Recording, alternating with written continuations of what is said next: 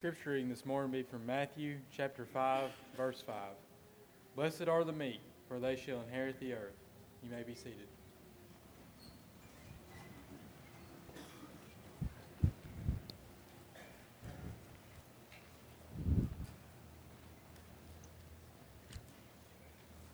Good morning.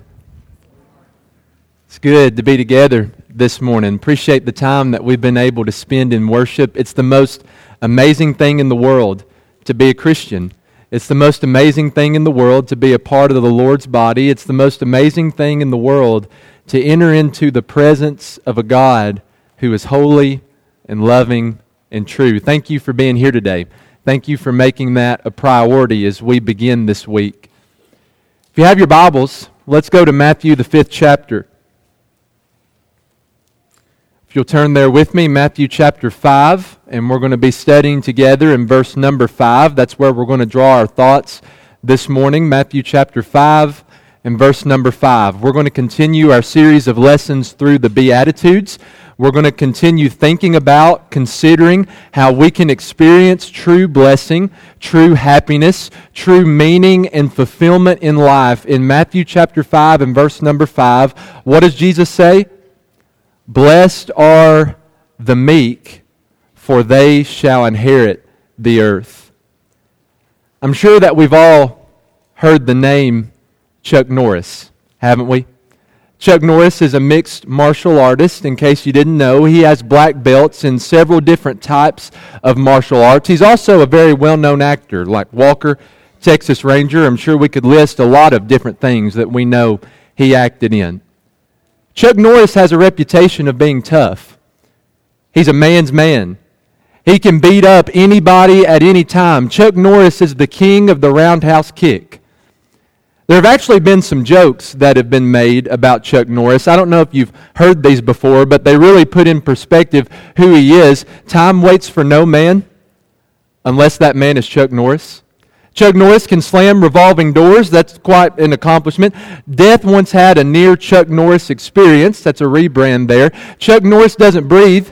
He holds, he holds air hostage. Then my favorite one, when Chuck Norris was born, the only person who cried was the doctor never slapped Chuck Norris. His reputation precedes him. You can see what his reputation amounts to. Well, several years ago, whenever Chuck Norris was acting in a small Texas town, he had finished acting during the day. That night, he decided to go to one of the local cafes. So he went in, he sat down at a booth. They brought him his food. He started eating, sitting alone. A man who didn't recognize him came over to him, pointed his finger in Chuck Norris's face, and said, You better get up. This is my booth. This is where I sit every Friday night. Without saying a word, Chuck Norris grabbed his plate, grabbed his drink, shuffled over to a booth across the restaurant. It was about 10 minutes later when this man came over to Chuck Norris with a terrified look on his face. He said, You're Chuck Norris, aren't you? Shook his head, Yes. And he started apologizing diligently. I, I am so sorry. I recognize that you could have wiped the floor with me just a few minutes ago. I shouldn't have spoke to you that way. Chuck Norris invited him to come and sit with him. They sat with one another for the next several hours. They shared dinner, they shared dessert with one another. Chuck Norris ended up buying his meal, and they became very close friends.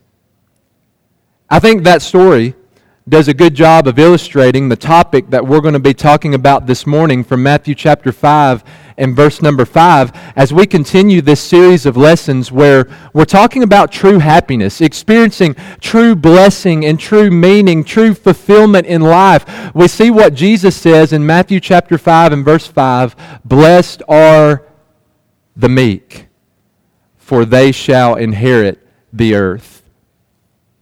You know what it means? To be meek? You know what it means to live a life that is defined by meekness? If you're going to be meek, a few words that are synonymous with that is, is you're going to be humble. You're going to live a life of humility. If, if you're a meek person, that means you're going to live a very gentle life. The way that you interact with other people is going to be coated with gentleness. Especially when we find ourselves in certain situations and emotions are really high Meekness is a hard trait not to understand, it's a hard trait to live. Especially when we're dealing with certain people, or again, we find ourselves in certain situations. Being meek, being gentle, being humble is something that requires great self control and it requires great self discipline. You know as well as I do, it's easy to blow up on people. It's easy to give people a piece of your mind.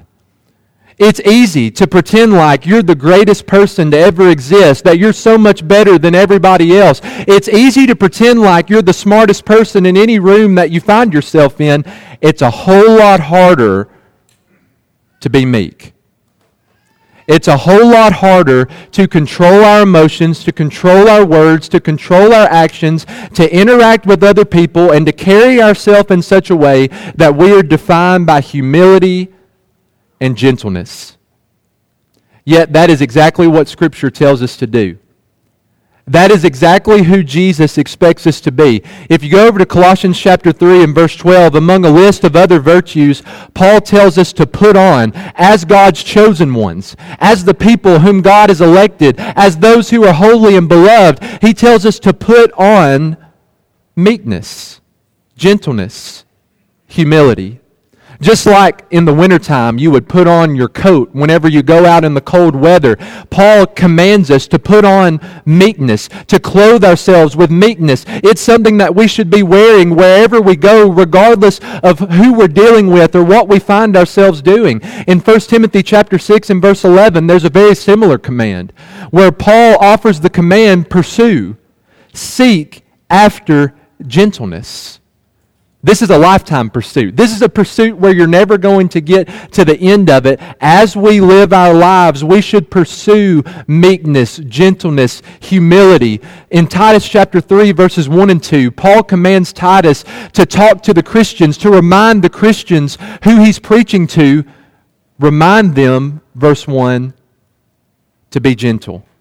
And that's what I want us to do this morning. I want us to remind ourselves to be gentle. Let's allow Jesus, let's allow His Word to remind us to be defined by gentleness, meekness, and humility. What did our scripture reading say? Blessed are the meek, for they shall inherit the earth. But then we run into a question why? Why should we be meek? If you look out into the world, if you look out into our culture, this is not a very popular characteristic. This is not a very popular trait. This is not something that's going to be held up as significant and important. Why does Jesus hold it up as significant and important? Why should we be meek or gentle or humble? When we study the words of the New Testament, I believe we find at least four reasons to be meek. Reason number one is Christians, we must be meek because meekness allows us to receive the Word of God. You're never going to receive the Word of God into your heart. You're never going to live the Word of God out in your actions, in your decisions, unless you're a person of meekness a person who has the humility to say, God is greater than I am, and so I'm going to submit myself to him. I love the way that James says that in James chapter 1 and verse 21. When you look at this in context, this comes immediately after verses 19 and 20, where, G- where James says that we're to be quick to listen, slow to speak, and slow to wrath, because the wrath of man does not produce the righteousness of God. And then if you skip down to the verse after it, in verse 22, James says we're to be doers of the word and not hearers only, deceiving ourselves. You look in the middle of that, James 1 and verse 21, and you find some powerful words. He says, Therefore, put away all filthiness and rampant wickedness, and receive with meekness the implanted word, which is able to save your souls. Take a look at that verse, and then consider these questions with me. How are we able to get rid of the sin in our lives? How are we able, as he says, to put away filthiness and, I like the way the New King James translates it, the overflow of wickedness? How are we able to receive the Word of God into our lives? How are we able to have the Word implanted within us? Not just receiving it, but how do we allow the Word of God to be planted in our hearts, to be planted in our minds? Like you would take a seed and plant it in the ground.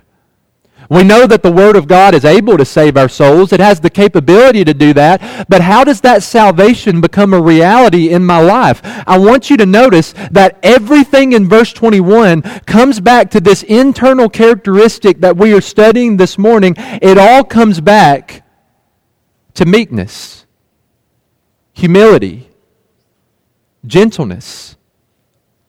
See, sometimes whenever we study the Word of God, it's going to be different than what we've always heard. Sometimes when we study the Word of God, it's going to be different from what we've always believed. And oftentimes when we study the Word of God, it's going to be a lot different from the things that we so desperately want to do on a daily basis. But James is calling on us here to be meek, to be humble, to have a humility that says, God, I know that you know better than I do. God, I know that you are higher than I am. I know that you're greater than I am.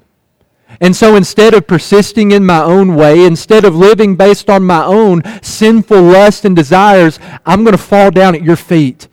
I'm going to submit myself to you. I'm going to receive your word into my life. I'm going to allow it to be planted in my heart.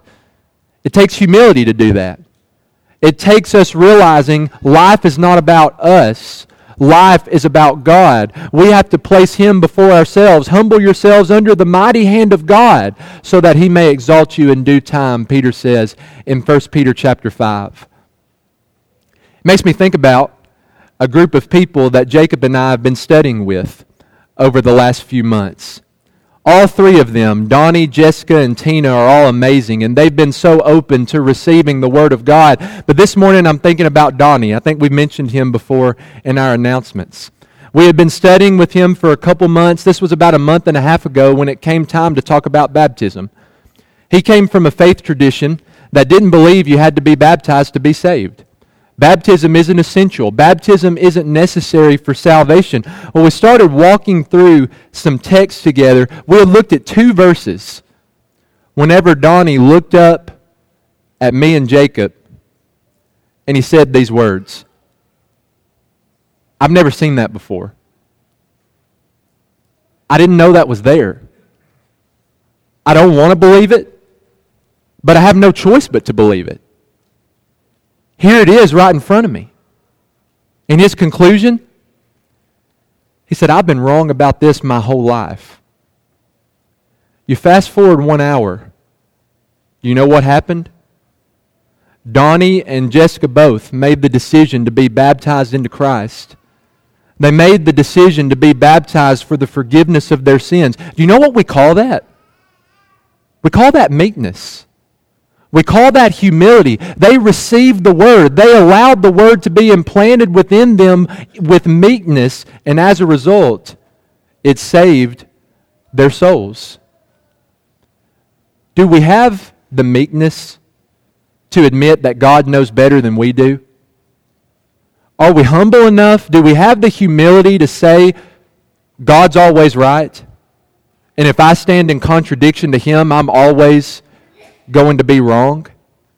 Even if his message is different from what we've always believed or what we've always heard, even if it's different than what we want to do, how we want to live on a daily basis based on our own natural lust and desires, do we have the humility to fall down at God's feet and to say, My life is not going to be about me, but instead it's going to be about you? Can you see why meekness is so important? Can you see why Jesus says, Blessed are the meek in Matthew 5 and verse 5? Meekness allows us to receive God's word into our lives. Number two, we must be meek as followers of Jesus because meekness allows us to serve others. Serving people, isn't that what we're all about as Christians? We want to be the hands and feet of Jesus. We want to wash others' feet like Jesus has washed our feet. We want to evangelize. We want to make Jesus known. We want to do good to all, especially to those who are of the household of faith. Galatians 6 and verse 10. But if we're going to do that, we have to be meek. People will not allow us the opportunity to serve, to make a difference, to help, or to evangelize if we're not gentle if we're not humble. Think about it like this it's like picking up a newborn baby. Whenever you pick up a newborn baby, you're not going to be rough, are you? You're not going to yell and scream in its face and get really angry. You're not going to pick it up by its leg and twirl it above your head. If you do that, you're going to get in trouble. Instead, when you pick up a newborn baby, you're going to be very what? Gentle. Cradle his head. Bring him close. Speak to him very softly. Make sure you're not holding him too tight. We understand gentleness when it comes to newborn babies. But then, whenever those newborn babies grow up and they become teenagers, they become adults, we lose that sense of gentleness. We lose that sense of meekness. If we're going to be who Jesus calls us to be, if we're going to make a difference in this world, if we're going to serve others, if Jesus' name is going to be known through us, we have to be gentle. Even if we're speaking the truth, even if we're saying what's right, if we don't say it with gentleness, it'd be better if we didn't say it at all. Let me show you a few verses that teach us that. In 1 Peter chapter 3 and verse number 15, this is a pretty well-known verse where Peter says, "In your hearts honor Christ the Lord as holy, always being prepared to make a defense or give an answer to anyone who asks you for a reason for the hope that's in you, yet do it with gentleness and respect." Peter says that we should always be prepared to give a defense for those who ask us why we believe what we believe. We should always be prepared to give an answer when someone asks, Hey, why do you live with such hope? Why do you live with such expectation? I can see the difficulties in your life. In the context of 1 Peter 3, I can see the persecution that you're going through. Why are you so hopeful? Why are you so joyful all the time? Peter says, Be prepared to give that answer. But in this text, it's not just about memorizing an answer. It's not just about giving a defense. It's about how we give the answer. It's about how we make the defense. Peter's not just concerned with what you say, he's concerned with how you say it. Yes, make the defense and be prepared to do so. But when you get that opportunity and the person asks the question, how do you give the answer? Peter says you better make sure that you do it with gentleness gentleness, and respect. We find something similar. 2 Timothy 2, beginning in 24. He said that the Lord's servant must. Now, I like that word must because that teaches us that these things are not optional. Paul's not throwing out a list to say, hey, here's some things you might want to consider. Whatever you like, you take. Whatever you don't like, you can leave behind. No, Peter says, or rather, Paul says, that the Lord's servant must not be quarrelsome argumentative but kind to everyone, able to teach, patiently enduring evil, correcting his opponents with gentleness. God may perhaps grant them repentance leading to a knowledge of the truth. As Christians, do we have the responsibility to correct our opponents? Whenever someone says something or teaches something that's not in step with Scripture, do we have the responsibility to correct them, yes or no? We live in a culture that says no. Our culture says you take your truth and I'll take my truth, and both of us can be right. You can't correct me because it's true in my mind, and I can't correct you because your truth is true in your mind. That's not the message you find in Scripture. Whenever people are teaching something that is not in step with the Word of God, we have the responsibility to correct them. Paul tells Timothy, if you're going to be the Lord's servant, then you must correct your opponents. Why do you do it? Oh, you don't do it to win an argument, you do it to win a soul. When you offer that correction, God is able to work. God is able to grant that person repentance, which leads to a knowledge of the truth. But then, how do you do it? He says, make sure when you correct your opponents, make sure you do it with gentleness. Make sure you do it with humility. Make sure that you do it with meekness. Correcting his opponents with gentleness. Gentleness is what opens up the door for repentance to take place, for a life to change, for the truth to be known. In Galatians 6 and verse 1, Paul says again, Brothers, if anyone is caught in any transgression, you who are spiritual should restore him in a spirit of gentleness. If we see our brothers and sisters wandering off into sin, we have the responsibility to restore them. We have the responsibility to help bring them back, to reach out to them so that they can be restored in their relationship with the Lord. I think about in Genesis 4. Remember the question that Cain asked, Am I my brother's keeper? In the Lord's church, in the Lord's family, we are our brother's keeper. When you see a brother or sister wandering off into sin, you should be doing all that you can to restore them. But with what spirit do you restore them? It's the same message, isn't it? He says, Restore him in a spirit of gentleness. I remember I was studying the Bible with a girl in high school, and all of our studies looked like that. They turned into yelling matches. See, she, she would get mad at me for saying what I was saying. Then I would get mad at her for getting mad at me, and things would escalate from there, turn into a yelling match. How far do you think I got in that study? Do you think that I was able to make a difference in that? Absolutely not.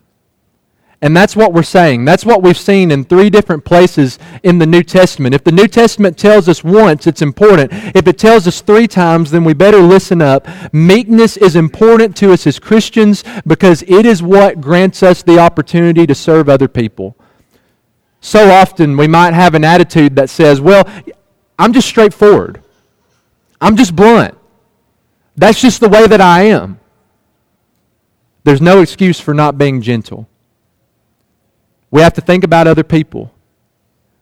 We have to be intentional in being patient and kind. We have to be able to control ourselves. Make the defense. Give the answer. Correct your opponents. Restore your brothers and sisters, but make sure you do it with gentleness. If gentleness is absent, it'd be better off if you didn't even talk to them. It'd be better off if you didn't offer the correction or make the defense or try to restore the brother because if you don't do it in gentleness, it's not going to work.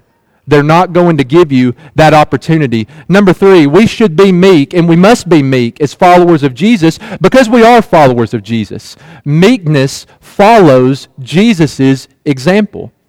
When you look at the Bible, there's some major divisions in the Bible. Of course, you have the Old Testament, then you have the New Testament that's divided up in the Gospels and Acts, and then you have the writings of the apostles. Did you know that every major division of the Bible identifies Jesus as someone who is meek, someone who is gentle? Of course, the Old Testament is pointing forward to Jesus pointing forward to the Messiah that's going to come, the Messiah that we believe did come in the person of Jesus Christ. There are a number of these passages, but one that comes to mind is Isaiah 42, verses 2 and 3, where God is talking about his servant. In the context of Isaiah 42, the servant of the Lord is Israel. But if you fast forward to Matthew 12, verses 19 and 20, we find that these words find their ultimate fulfillment in the person, the life, and, and the character of Jesus the ministry of Jesus. Notice what the Bible says, pointing forward to Christ. He will not cry aloud or lift up his voice or make it heard in the street. A bruised reed he will not break, and a faintly burning wick he will not quench. Can you see what's being taught? Jesus is not going to arrogantly cry out and lift his voice in the street. Jesus is not going to lift up his voice so that all eyes will be on him and he'll have everybody's attention. Reeds back in the ancient world were very common. They were used for a lot of different things. If they were bruised, you could break them really easily. And so if you had a bruised reed, you'd throw it away. You'd replace it with another one. They were plentiful. According to this text, Jesus isn't even going to do that. A bruised reed, he's not going to break. The same is true with wicks on a candle. If the wick had been burnt down and it was faintly burning, it's not going to benefit you. So again, you're going to trade it out. You're going to get rid of that wick. You're going to replace it with another one. Jesus isn't going to do that in his ministry. A faintly burning wick he will not quench. Through symbolic language, what is Isaiah teaching us about Christ? He's going to be gentle. He's going to be humble. He's going to be meek. Now, Jesus is the one in Matthew 28 who has all authority in heaven and on earth. Jesus is the one who created all things in Colossians 1, and he's the one who sustains all things. In Revelation, the 17th chapter, he is the King of kings and the Lord of lords, yet he is going to carry himself in a way of meekness and gentleness and humility. Go to the writings of the apostles. What do you see? Well, you see the same thing. In 2 Corinthians 10 and verse 1, Paul tells the Corinthians, I'm going to come to you by the meekness and the gentleness of Christ. Aren't we thankful that that's how Jesus comes to us? in meekness and gentleness. But what about the Gospels? Well, did you know that Matthew 11 and verse 29 is the only place in Scripture where Jesus describes his own heart? If you were to describe the heart of Jesus, how would you do that? What kind of words would you use to describe Jesus' heart? Now, there are a lot of words that we could use to describe Jesus' heart. There were a lot of words that Jesus could have used to describe his own heart. But look at what he says in about midway through 29. He says, I am what? Gentle and lowly in heart. In the only place that Jesus describes his own heart, he finds it important to note that he's gentle. And that's to our benefit. See, that's the reason that the rest of this passage works. That's the reason that we can come to Jesus whenever we labor and we're heavy laden. That's the reason that we can take Jesus' yoke upon us. It's the reason that we can sit at his feet and learn from him. It's the reason that we can find rest for our souls in Jesus because he is gentle and he is lowly in heart. Meekness follows Jesus' example. Now, go back to the last two points that we made. Point number one meekness allows us to receive the Word of God. John chapter 5 and verse 30, Jesus says, I seek not my own will, but the will of him who sent me. Jesus was all about God's will. He was all about God's word. This life is not about me, but it's about my Father. Why did Jesus have that mindset? Because he was meek. He was gentle. We said in point number two, meekness allows us to serve others. We'll go to Matthew 12 and verse 15. The Bible says that many followed him and he healed them all. Why did they give Jesus that opportunity? It's not just because he's a miracle worker. It's because he's gentle. If he wasn't gentle, they wouldn't know that he was a miracle worker in the first place. If we want to be like Jesus, meekness, gentleness, humility is going to make up our character. Let's follow in his footsteps. And then finally, number four, as Christians, we must be meek because meekness results in reward. You go to Matthew, the fifth chapter. In this series of statements from Jesus that we call the Beatitudes, we're talking about true blessing, true meaning, true happiness in this life. Jesus says, Blessed are the meek in verse 5. The question is how? How does meekness result in blessing? How does humility and gentleness result in true happiness in this life? Well, again, look at Matthew chapter 5 and verse 5. Jesus explains it to us. He says, Blessed are the meek, and here's the blessing. Here's where the happiness comes from. They shall inherit the earth. It seems that in that statement, Jesus is echoing what David earlier said in Psalms 37 and verse 11, where the meek shall inherit the land. The same Greek word that translates land translates as earth. In that context, in Psalm 37, David is talking about those who will enjoy the peace, the prosperity, and the delight of the promised land, the land that God gave to his chosen people, Israel. That whenever you're meek, you're going to inherit all the blessings of the land, and you're going to be able to experience the delight and the peace and the prosperity that comes from it. And so when Jesus says in Matthew 5 and verse 5, Blessed are the meek, for they shall inherit the land, or they shall inherit the earth, Jesus is not just saying that Christians are going to enjoy life more than everybody else. I think that's ultimately true. Jesus offers us an abundant life in John chapter 10 and verse 10. You can't have life in abundance unless you have Jesus. But ultimately, I think what Jesus is wanting to communicate in Matthew 5 and verse 5 those who are meek are blessed because they're the ones who are going to get to inherit the earth. Those who are gentle, those who are humble, are going to experience true happiness, the true happiness that comes from the peace the prosperity and the delight of the land that God has promised to us, and eternity with Him in heaven. Blessed are the meek. We said at the beginning of the lesson, want to say it again, the world doesn't view it that way.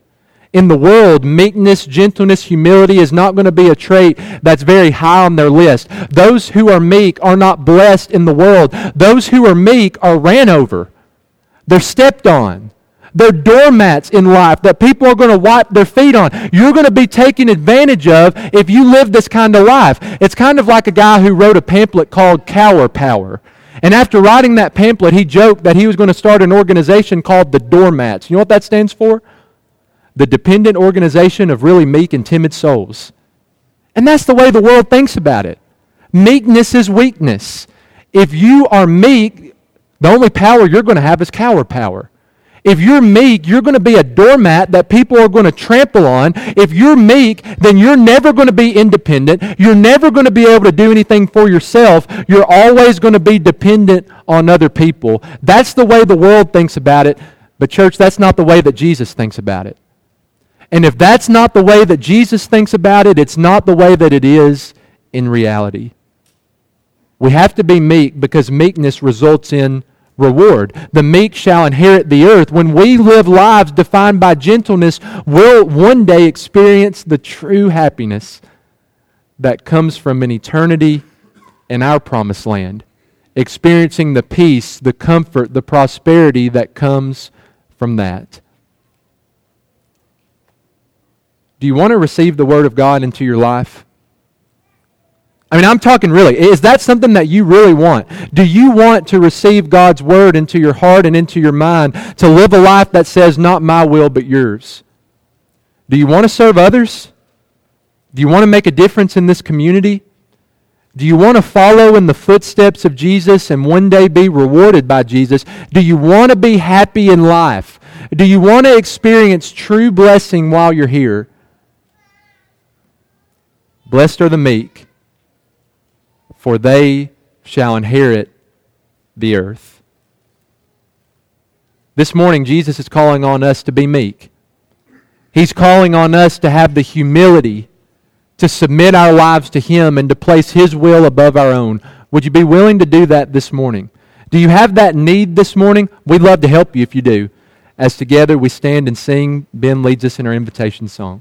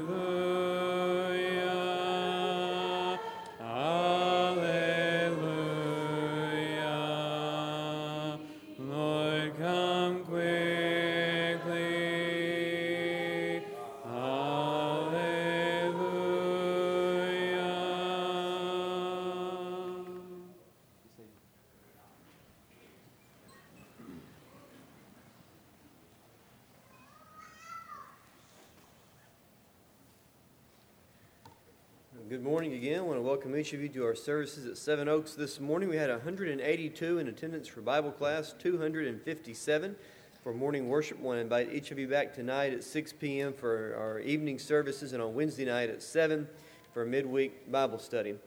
Uh, on our prayer list, uh, we want to add Jerry Rohr. This is the husband of Pam Rohr.